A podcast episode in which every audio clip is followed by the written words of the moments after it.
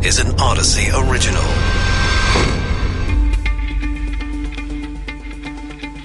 This is Coronavirus Daily, a world on pause. I'm Mike Simpson from the KNX Odyssey Studios in Los Angeles. So the headlines seemed ominous, pretty depressing, about the vaccines and the South African variant in particular. CNBC said COVID variants from South Africa able to break through Pfizer vaccine. U.S. News and World Reports, South African variants may evade protection from Pfizer vaccine. Not good, right? But it may not be as bad as the headlines seem. We'll talk with one of the Israeli researchers who studied how Pfizer's vaccine in particular worked against the South African and UK variants. Vaccination rates in this country, in the U.S., going up. We've had some good days, but several states still dealing with a surge in cases. So we'll look into what's going on because those seem like opposite things, right? And we'll look into how grocery shopping has changed during the pandemic. But we start with the vaccines and the variants. Dr. Shay Ben Shachar, Director of Precision Medicine and Genomics at the Clalit Research Institute at Tel Aviv University. Charles and I were with him. We asked the doctor what he found. All right. So I would like to emphasize that the vaccinations are really effective, and they are still very effective. And we looked at all of those cases, breakthrough, among Israeli population that was either partially or fully vaccinated. All of the Israeli population is vaccinated by the Pfizer-BioNTech vaccine. What we did in the study, we just looked at those rare cases of the breakthrough, and among those people, we did sequencing. So, and here's where I think it gets probably a little confusing to lay people, so maybe you can help clear this up, because the headlines in the past few days, at least the ones that I've read, have all said this South African variant can break through the Pfizer vaccine. And I think a lot of people are coming to the conclusion that means that the vaccine is ineffective against this variant. But that's not the case, is it? This is not the case. This is not what we said. So what we saw, that the amount of the breakthrough is very small. However, among those cases, there was some enrichment of the South African variant compared to the British and the regular, what we call the Chinese or the white type variant. It just means that the vaccine is a bit less effective against the South African. However, we do think that it is really still effective, because what we saw, that the proportion of the South African among the vaccinated individuals raised from 0.7% to 5.3%. When it does break through, are we talking a case that's asymptomatic, but you test for it and then you see it? Or is it mild to moderate symptoms? Or does anybody actually end up in the hospital? All we could look for was what is the specific variant. Because when you are positive for COVID-19, the reason for the severity is related not to mainly to many other factors, like your age, your weight and BMI, your sex, and we could not check for those in the very small numbers of the individuals who were vaccinated and had a COVID-19 infection. So again, to be really clear, your study was not designed and therefore could not answer the question whether or not, if somebody is vaccinated with the Pfizer vaccine and still gets infected with the South African variant, whether or not that person is going to be still protected from serious illness. You can't answer that. No, I can't. However, we do know from previous papers, including ours, mainly about the British variant, that actually the vaccine is not only good to prevent infection, it is really very effective in decreasing the severity of the infection. And there is no reason to believe that the case will be different for the South African variant. Does this say anything about the importance of making sure you get that second dose and not just the first one? Yeah, absolutely. We looked, additionally, at those individuals which were what we call partially vaccinated. So those that there was 14 days past the first vaccine, but were not till 1 week after the second one. And among those individuals, we did see increased level actually of the British variant, but this increasing totally disappeared when they were fully vaccinated. Let me ask you one last question, and then we'll let you go. We don't have, as far as we know, many cases in the U.S. yet involving this South African variant. But if that were to accelerate, people who are vaccinated, especially with the Pfizer vaccine, since that's the one you studied, should they not be that concerned about, whether or not this South African variant becomes more prevalent in the U.S.? I think that first of all, indeed, the South African variant is rare in the States, just as in Israel currently. However, if it will be prevalent, there might be a little bit more risk. And I think the main message of our work is not that people should be worried, they should not. It's that we really need to sequence as many viruses as we can. So we cannot just say, we did PCR or positive for COVID-19 and so on. We really need to look for the type and the variants of the COVID-19 in our area. Dr. Shay Ben Shachar, Director of Precision Medicine Genomics at the Clalit Research Institute at Tel Aviv University. More than 100 million people across the U.S. have had at least one vaccine dose, roughly a third of the population. Daily record, 4.6 million on Saturday, April 10th, but there are cases that are surging in several states. So two different COVID realities right now with the surges and then the mass vaccine efforts. Angela Rasmussen with us, virologist at the Georgetown Center for Global Health and Science and Security. Charles and I talked to her about how do we have these dual realities with more and more people getting shots in the arms and more people getting infected. Yeah, absolutely. I think this has been really tricky for people to unpack because the message that we've been hearing about the vaccines correctly is that they're really, really wonderful and that they're very, very effective and they are very protective. The problem here is that we haven't been hearing another message that people still do need to hear, and that is that the vaccines don't work immediately. When you get these vaccines, any of them, it takes several weeks for any type of protection to come into play.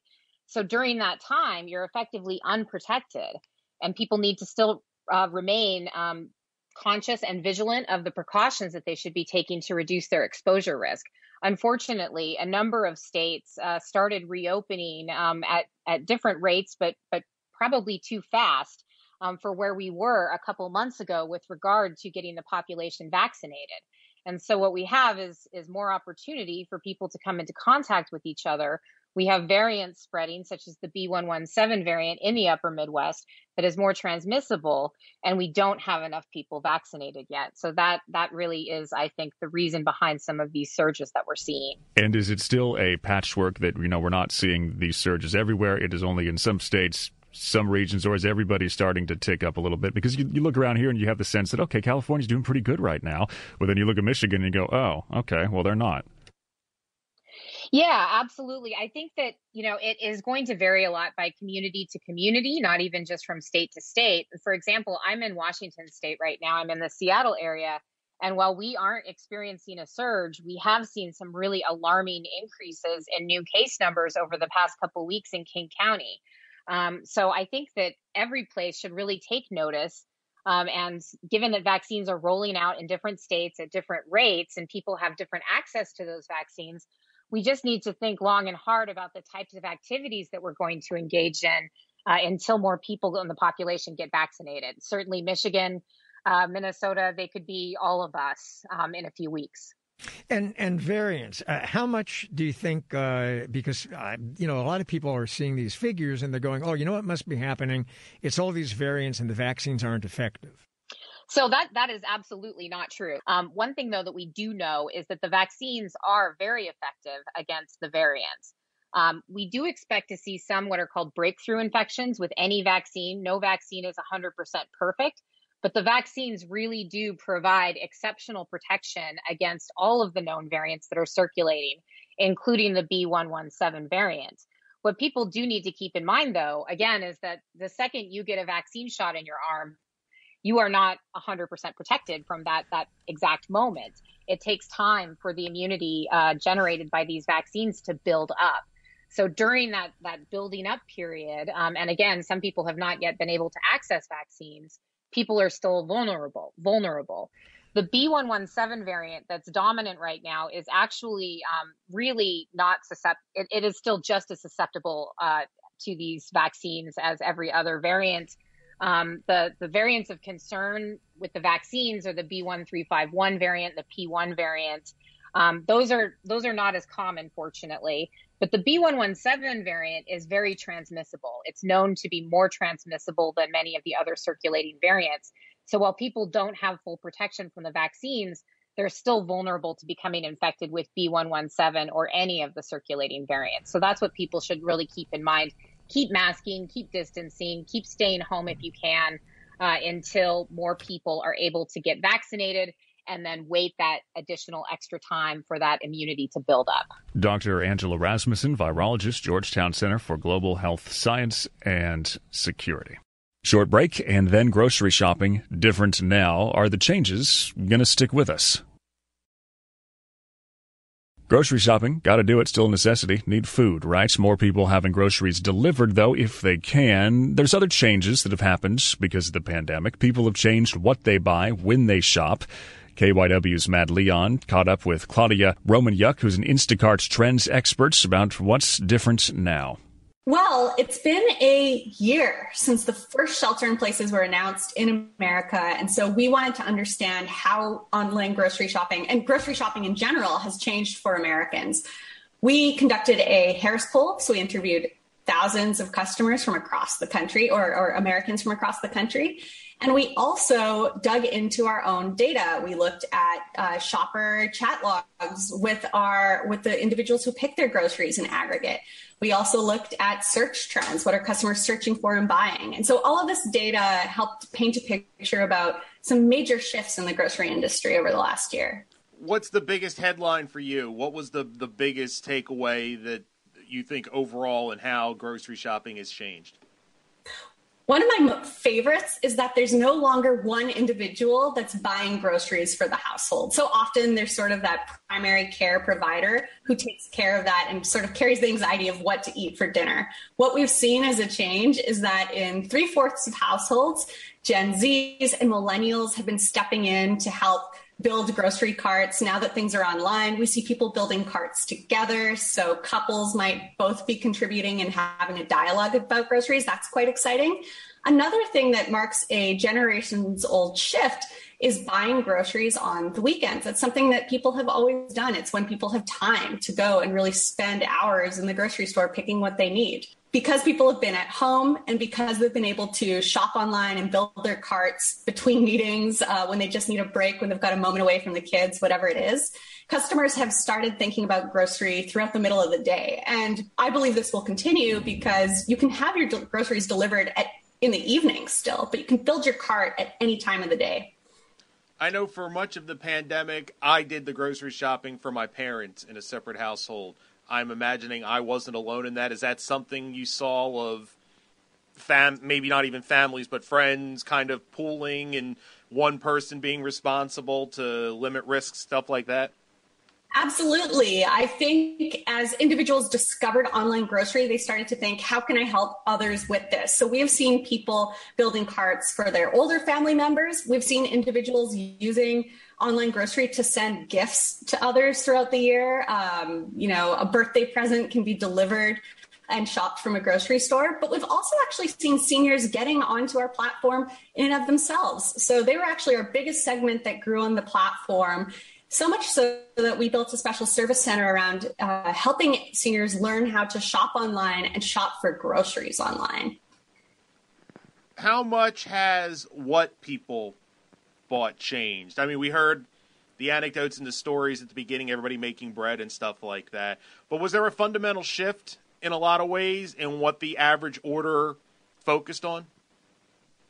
Totally. Customer anxiety around making sure things stayed stocked stay in stock has remained to this day. So I think after going through the what am I going to do if I run out of toilet paper sort of anxiety, customers are continuing to keep their pantry stocked, their household goods stocked. And customers are also thinking more about eating healthy. So on the back of all of this cooking at home that's happened, customers have learned a lot about the ingredients that they're putting into their bodies. And so a huge segment of our customers have actually told us that even as they continue to go out and eat at restaurants or buy their continue to buy groceries long after the pandemic, they're going to be looking for healthful food to eat. How many of these changes we've seen were pandemic specific, and how many of them do you think were things that we could have seen, but it might have been a trend that took 10 years that was exacerbated by the pandemic that really turned things around quickly? Because we've seen that in other aspects where you talk to people and they say, well, this was going to happen. We figured it would take 10 years to get there, but because of the pandemic, we see it now. Is there any of that in the information you've seen here in grocery trends and habits? Yeah. I mean, honestly, even shopping online is something that was likely inevitable, and this was just accelerated. In other parts of the world, shopping for groceries has been happening for 10 years online. And so that was a major shift that was sort of inevitable and got thrust upon us. But I think some of the bigger changes are really going to be around drawing inspiration for what to cook from things like social media. TikTok really took off this year as a way of finding recipes. Even at home, my boyfriend would constantly be showing me in the morning different recipes he was finding on his phone. And so I think the medium in which people socialize what they're eating and how they're constructing what they're eating will change as well, and was surely inevitable, but was thrust forward by the pandemic. What are you expecting in the year to come? Let's imagine a world where the pandemic is completely in the rearview mirror and we're back to whatever a new normal is, or as close to what we remembered as normal. Do you see a lot of this stuff sticking around, or do you think there might be a slow backtracking to the habits people had for years, if not decades? Yeah. Well, we asked our customers, and 77% of respondents told us that they do plan to continue shopping online for groceries. So I think the online trend is certainly here to stay.